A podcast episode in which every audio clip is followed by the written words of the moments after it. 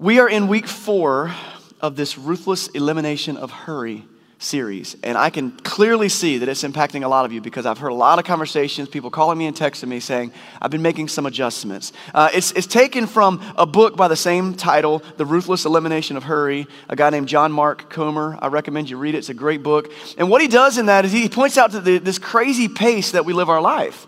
We're constantly running around like chickens with our head cut off, and we don't know which way is up. And he says, Listen, one, one thing that might be a problem is that you might be going too hard.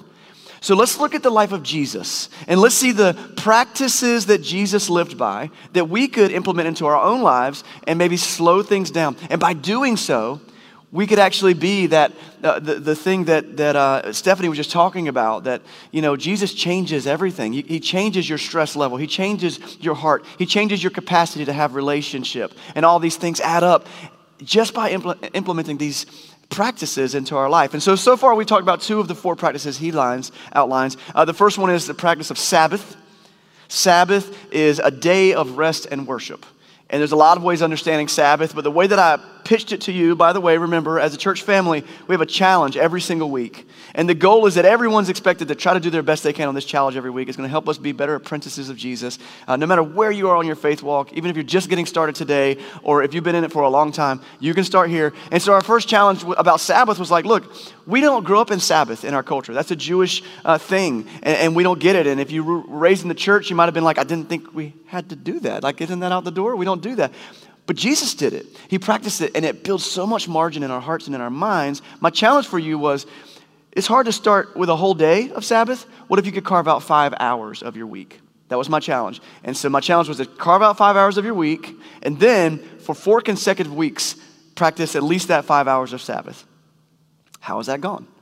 We were on week three last weekend. I'm going to tell you, it's getting hard for me on week three. Uh, the Sabbath that I carved out on my calendar, I started putting some little things in there and I actually had to, had to come to Jesus a little bit and be like, all right, do I have to do this today? Can I do it a different day? So um, last week we talked about the practice of simplicity. And my challenge was simply go home and simplify a corner of your life. This was primarily about materialism and how much trust and, uh, and, and, significance we put in our stuff and how much stuff do we have versus how much stuff do we need. And my challenge was simple like, go clean up a closet. Go throw some stuff away, give some stuff away, uh, organize some things, because these small steps and practices will lead us to a deeper relationship with God and capacity for relationships. And so that's the first two. The third one we're getting into today is slowing. Slowing. John Mark Comer tells an old story about a different approach to the pace at which we live our life. I want to read you an excerpt from his book. He says, The story goes like this It's the height of British colonialism. An English traveler lands in Africa, so a British guy, intent on a rapid journey into the jungle. He charters some local porters to carry his supplies, and after an exhausting day of travel, all on foot, a fitful night's sleep, he gets up to continue his journey. But the porters refuse to move. Exasperated, he begins to cajole and bribe and plead, but nothing works. They will not move an inch. So naturally, he asks them, Why? Why won't you just get up? Why aren't we paying you good money? Why don't you just get up? Their answer? They said, Well, we are waiting for our souls to catch up with our bodies. Now, I don't know if that's a real thing or not, but you see the point. I love the culture shock of this, this African uh, porter compared to this European traveler who says, Dude, we went really hard yesterday. We should probably sleep in, right? That's basically the point. He's waiting for his soul to catch up with his body. His simple solution was sometimes you need to slow down. The discipline is slowing. Uh, there's a lot of Christian teachers, some guys, uh, a guy named Richard Foster, another guy named John Ortberg. These are guys who have explored spiritual disciplines in our life, like how do we grow spiritually. And John Ortberg gives a great definition of slowing. He calls it cultivating patience by deliberately choosing to wait. So, what's the value we're working on? What's the virtue? Patience. Slowing is not about being frustrating other people because you don't go fast enough. It's about learning patience. I don't like to wait. I don't want to slow down. I like to go, go, go, go, go. But when we look at the life of Jesus, we see a different picture. We don't see a guy who's go, go, go, go, go. We see someone who's always got his eyes up and looking to the people around him. And yes, his tasks are urgent, but he's always got time to stop, slowing. And we're really going to love people the way that Jesus loved people. We're going to have to learn to slow. This is another line from the book that has stuck with me hard. The line is this Love and hurry are incompatible. Stop and think about that. One of the times that you're the least loving is when you ain't got time for them. One of the times you have felt truly loved, it is when someone took the time for you. Love and hurry are incompatible. I want you to write that on your soul because we live in a world that doesn't believe it. We think we can just love people by throwing some money at them or just being nice for just a second. Love and hurry are incompatible. And so there's a lot of stories from Jesus' life that we could look at to see this. I mean, really, I, I can't think of one where you don't see it. Um, but one of my favorites is from Mark chapter 5. So if you got your Bible, we're going to be in Mark chapter 5 today. That's going to be our study. Uh, you can look it up on your phone. You can grab it. If you need a Bible, we've got a, a, a shelf of Bibles there by the door. Feel free to go grab one at any time uh, to borrow or to keep. You want to write your name in the front cover? It's yours. We want people to have good Bibles. Um, and so we're in the book of Mark, and this is one of the biographies of the life of Jesus. And when we get to chapter 5, Jesus has already had a crazy busy day. And we're not going to read this story, but I'll give you just a little Cliff's Note version. He's been with a demon possessed man all morning. In fact, not just one demon, but a demon that calls himself Legion, which means there are many demons in this person. And I'm just telling you, Jesus was probably tired after this encounter, okay? He's done. He's done for the day. He gets in the boat, and we're going to pick him up in verse 21. It turns out he's not done. There are a lot more people who want his attention, a lot more tasks he has to do. And so we get to verse 21, and this is where we find him. It says, When Jesus had again crossed over by boat to the other side of the lake, a large crowd gathered around him while he was by the lake. Then one of the synagogue leaders, named Jairus, came. And when he saw Jesus, he fell at his feet and he pleaded earnestly with him My little daughter is dying. Please come and put your hands on her so that she will be healed and live.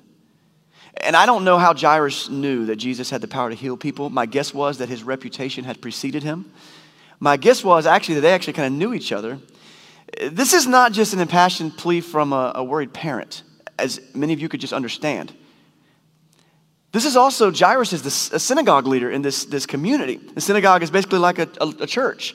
So he's a, a, religious leader. And so Jesus, as a visiting teacher, a visiting rabbi, there's a good chance he probably knew Jairus ahead of time. So it's not only just like an impassioned plea from a parent and, and from a religious leader and a community leader, but also this could have been a personal request from a friend.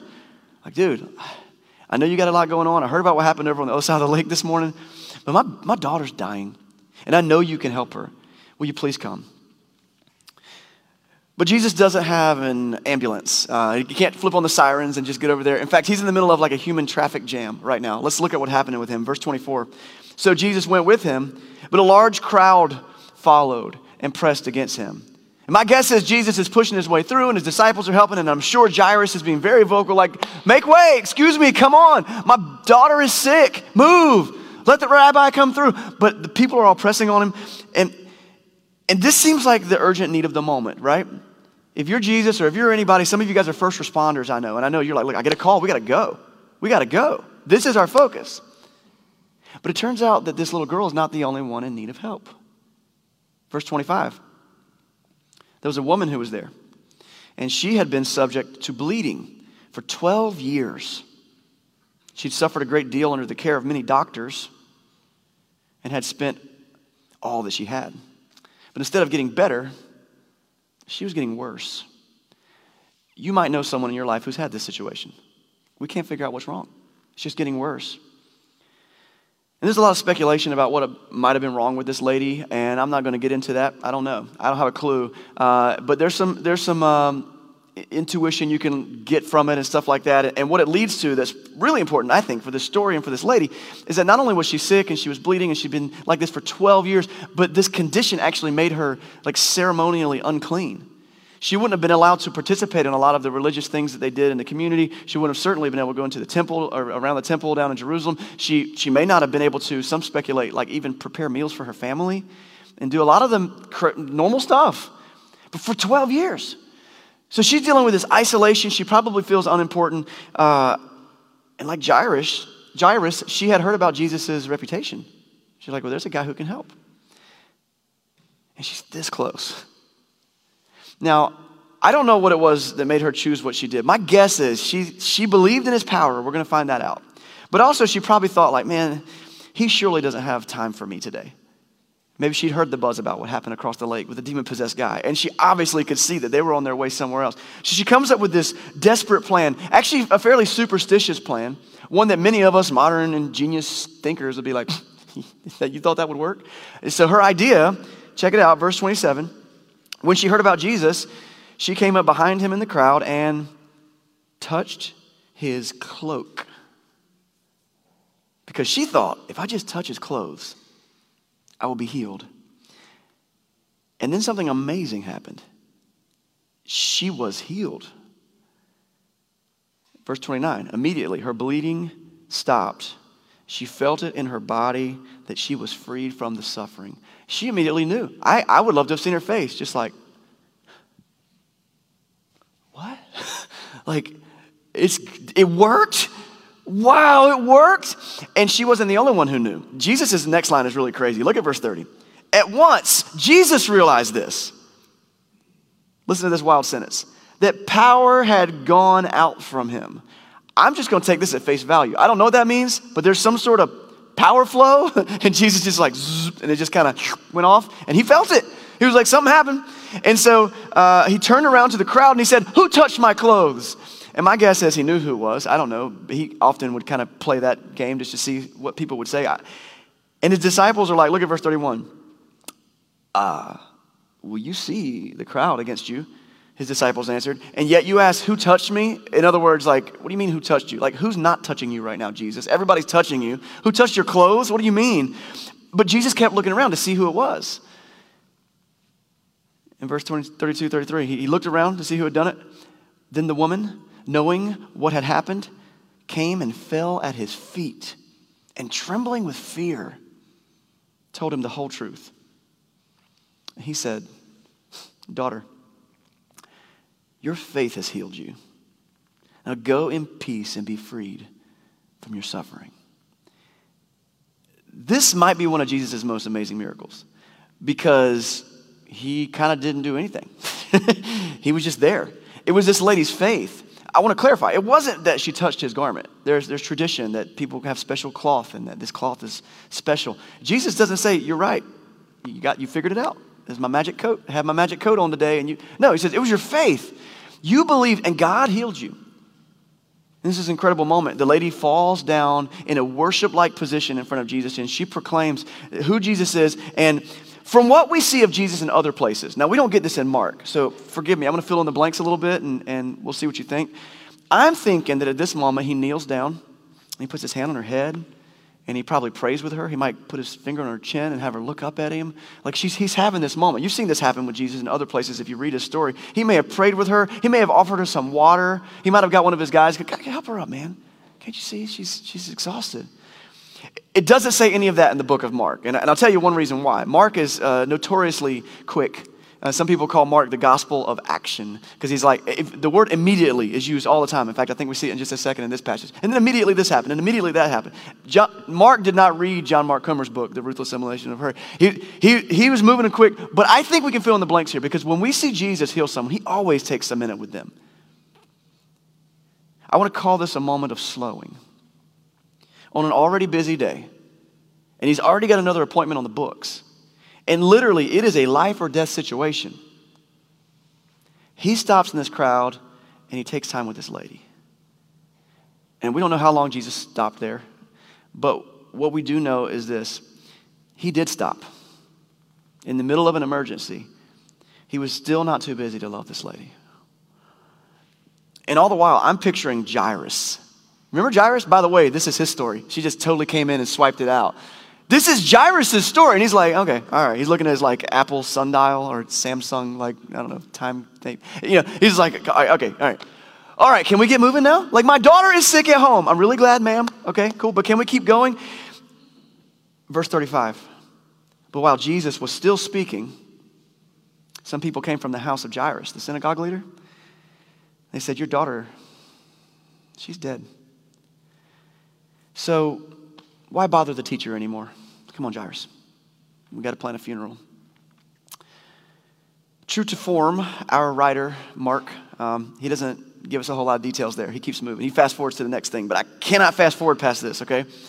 Can we sit in Jairus' life for just a second? He just found out, he had hope, okay? Jesus has power. Jesus is on his way. We're hanging there, baby. We're almost there. And now that hope is just smashed. Your daughter is dead. And we don't get this detail, but I wonder what Jairus thought about in that moment. I, I think he might have been tempted to, look at the lady and be like, you, You've been sick for 12 years. You couldn't well, wait, you know, 12 more minutes? Well, you got to touch the cloak? Like, come on, it's not your turn, it's my turn. Or could look at Jesus. I'm like, come on, come on, man, we're buddies. I asked you to come to my house and you stopped to help this lady. She's a stranger. We're buddies. Like, it doesn't say that, so I don't want to throw Jairus under the bus like he's that kind of guy. He might have been. I don't I, I would be tempted to be, wouldn't you? Because when things bad happen, we like to blame people. if you'd have just done it a certain way, it'd have been different. But Jesus has more to say. Look at verse 36. Overhearing what they said, Jesus told him, Oh, don't be afraid. Just believe. By the way, I know that sentence can be frustrating. What in the world does it mean to just believe? I know that you've been in places where you tried to believe real hard and it didn't work out. And so often when we hear the stories of Jesus and we hear these miraculous moments, we're like, well, why her and not me? Why them and not us? And I do think that's what the journey of our faith is about, is to understand that God doesn't always come in and change our circumstances. But what he always promises is that he'll change our hearts, he'll change our, our spirit, he'll allow us to commune with him. And so, but that's his advice. Don't be afraid, just believe. Verse 37. So he didn't let anyone follow him except for Peter and James and John, the brother of James. And when they came to the home of the synagogue leader, Jesus saw a commotion. There were people crying and wailing loudly. This is a very cultural response to a death. He went in and he said to them, Why all the commotion? And why all the wailing?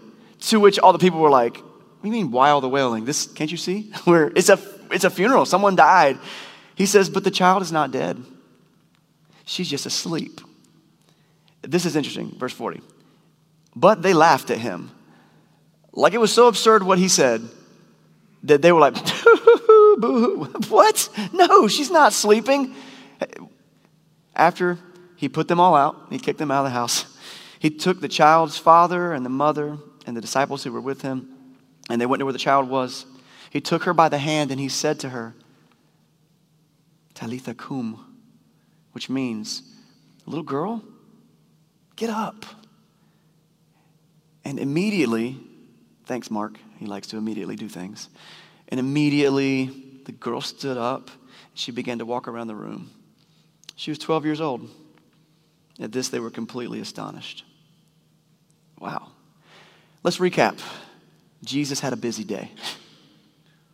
Demon possessed guy, huge crowd. Lady touches his cloak.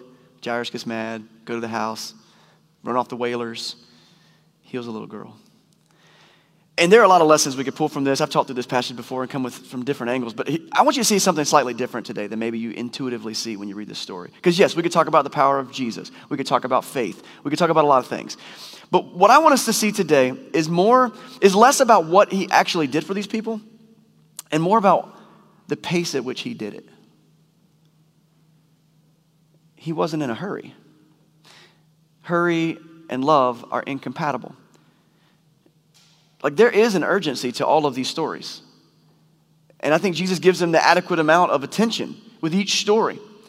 But there was never a moment where he was like, I don't have time for these people around me. I can't even look at them. I can't even acknowledge them. I'm going to take and do what I can right now. Even as he travels from urgency to urgency, he's always present in the moment that he's in. And that's a big lesson for all of us. Now, can you fix everything? Can you solve everyone's problem? No, no, you can't. But you can be present. You can be present with people. Love and hurry are incompatible.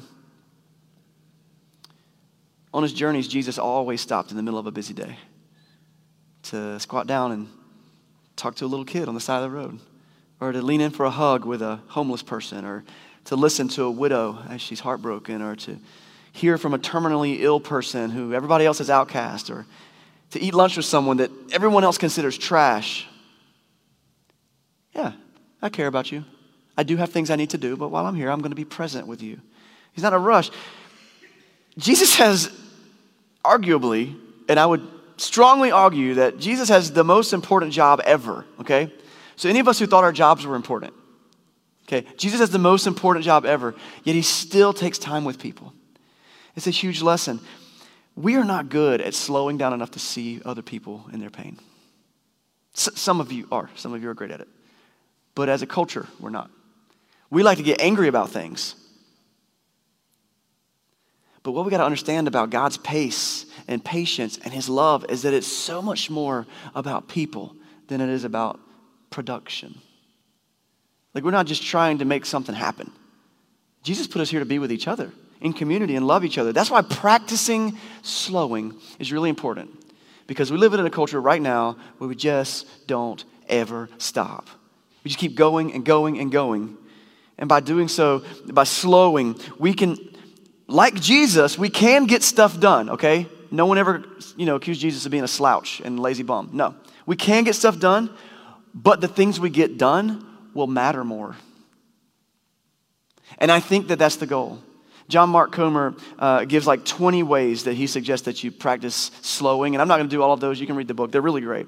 Uh, I'm just going to highlight a few of them because I think what we need, like any other lifting, like imagine weightlifting. We're in a gym, and I, I work out right up there on that upstairs gym uh, several times a week. And like when I'm working on a new muscle group or want to do a new type of thing, you don't just go for like the biggest thing in the gym. You will hurt yourself, and everyone will laugh at you. No, it's first, it's about form and technique. When we were in high school and doing weightlifting, I remember we had a stick, and the coach was like, "Listen, when you do a power clean, like you're gonna use this. It was a broomstick. Do get the motions right. Then add some weight. Then add some more weight. I think the same thing's true with spiritual disciplines. And since we are generally not very good at slowing, I think we're to do some light lifting first. And so listen to some of these suggestions he gives. For example, he says, "Drive the speed limit." That's not. Yeah, right. what? I thought I was safe at seven. You ever heard that phrase? Yeah, okay, you might not get a ticket. But listen, I'm gonna tell you, I did the math. You're not gonna get there much faster. You're not. You have to drive like 10 hours for it to make a big difference, okay? You drive the speed limit. Okay, now, I'm not saying drive the speed limit because you, you're breaking the law or because you don't wanna get a ticket. Like, no, I'm talking about as a spiritual discipline of practicing slowing, force yourself to wait. That's hard. Here's another one get in the slower lane. I don't want to get in the slower lane. Isn't that why we have two lanes? This is the super fast lane, and this is the lane that who, those people are, what's wrong with them, right? No, get in the slow. Okay, you see where it's going. Uh, another one, come to a full stop at stop signs. You don't have to roll through that puppy. Just take a minute, let it rock back, then go. It's a discipline. Here's another one. Don't text and drive. Also, don't lie and say that you don't. Okay? Now, again, this is, I'm not saying this from a safety standpoint, which is also true. I'm saying it, it can wait. Wait till you get to the next stoplight at least. Wait till you get your next thing. We're in such a hurry. So these are deliberate. Now, did you notice that all four of those were in only one arena of our life? All of those were just driving, okay? You could do that every arena of your life. Find four things that you could slow down. Here's a couple from different areas. How about this one? Show up 10 minutes early for all of your appointments in one week and do it without a phone. Like, I gotta tell you guys, I was really proud of y'all today. Everyone was at church on time pretty much. That was really good, okay? So, those of you who weren't, like, you kind of slipped through. No one, I don't know if we noticed. Uh, we as a church culture, we're like habitually late for everything. Our whole culture just late. We're just late, cool. And now, again, this isn't about some of the other reasons that that could be, it's about a discipline.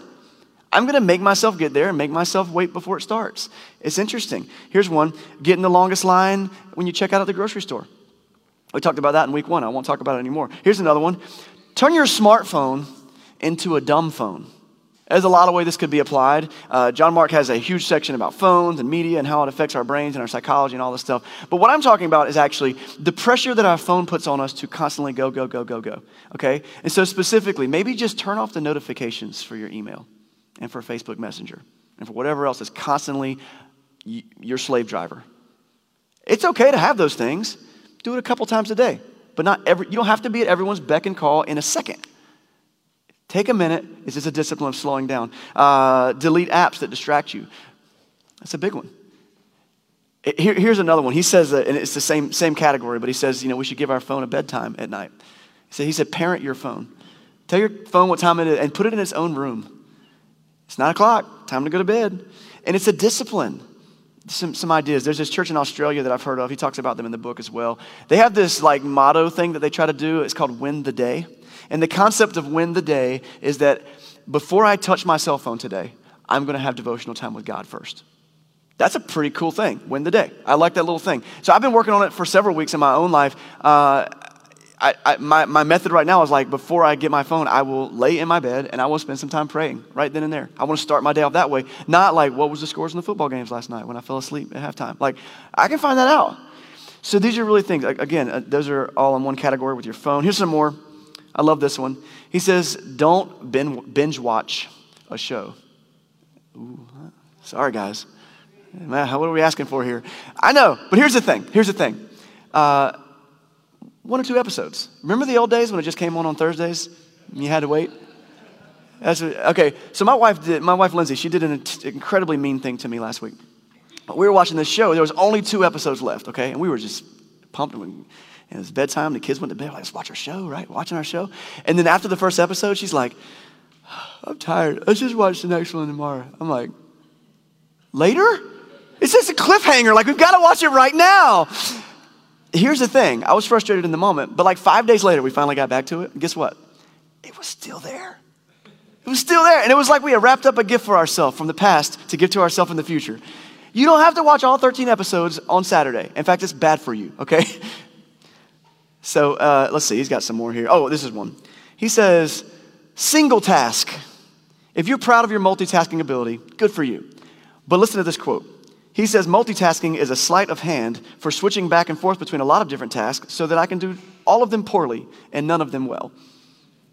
It's a way of thinking about multitasking too. Single task. Just ask yourself, can I just get this done and then do the next thing? Um, theoretically, it would take the same amount of time and you would still get it all done, right? So, uh, and this last one, this is just very simple. He says, walk slower. Just go to a store, sit in the parking lot, and watch people try to get into Harris Teeter. I mean, it's like the place is burning down and they got to get something out of there.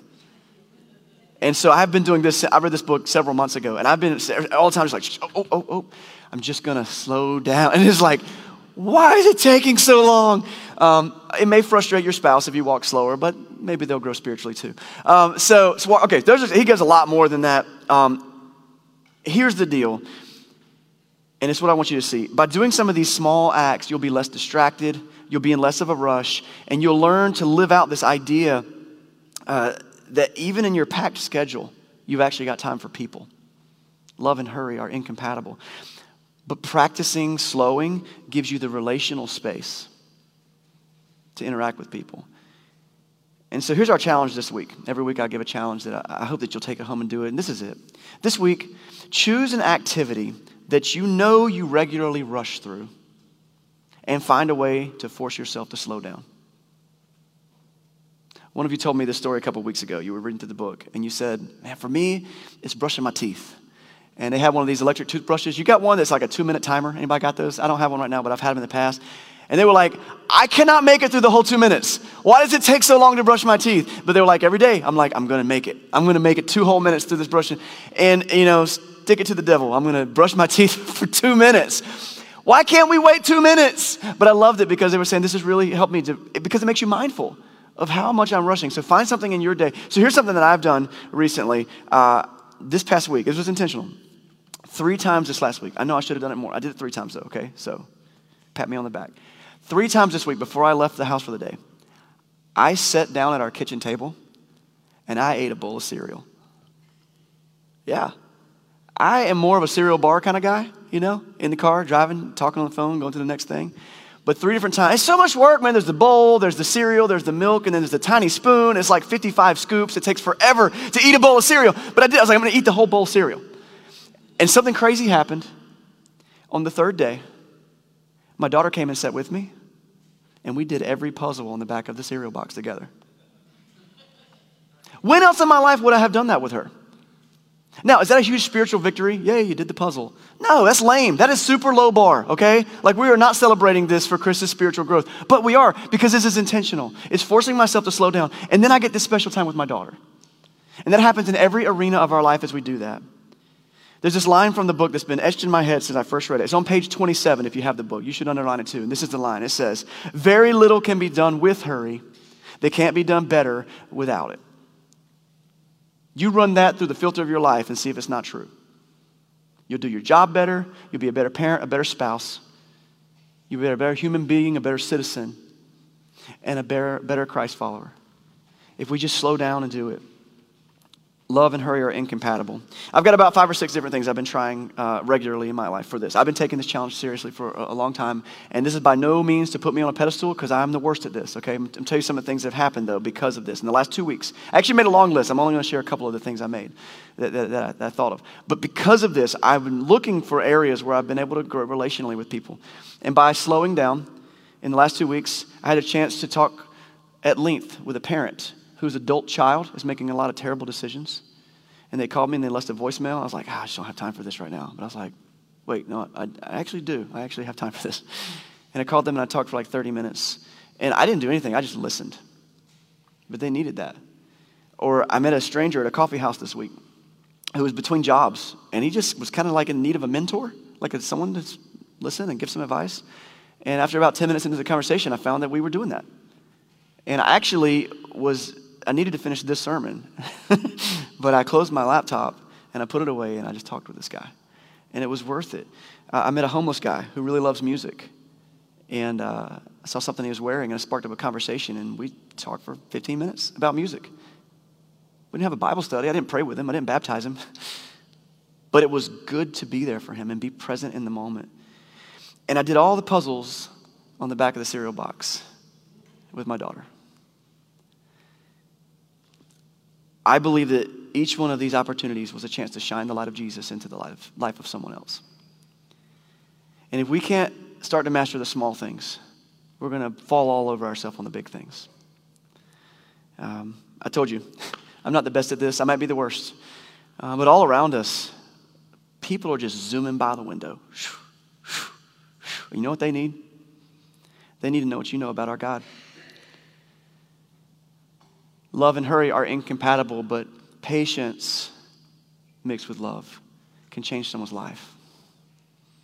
Let's ruthlessly eliminate hurry through slowing. I'd love to pray for you guys this morning.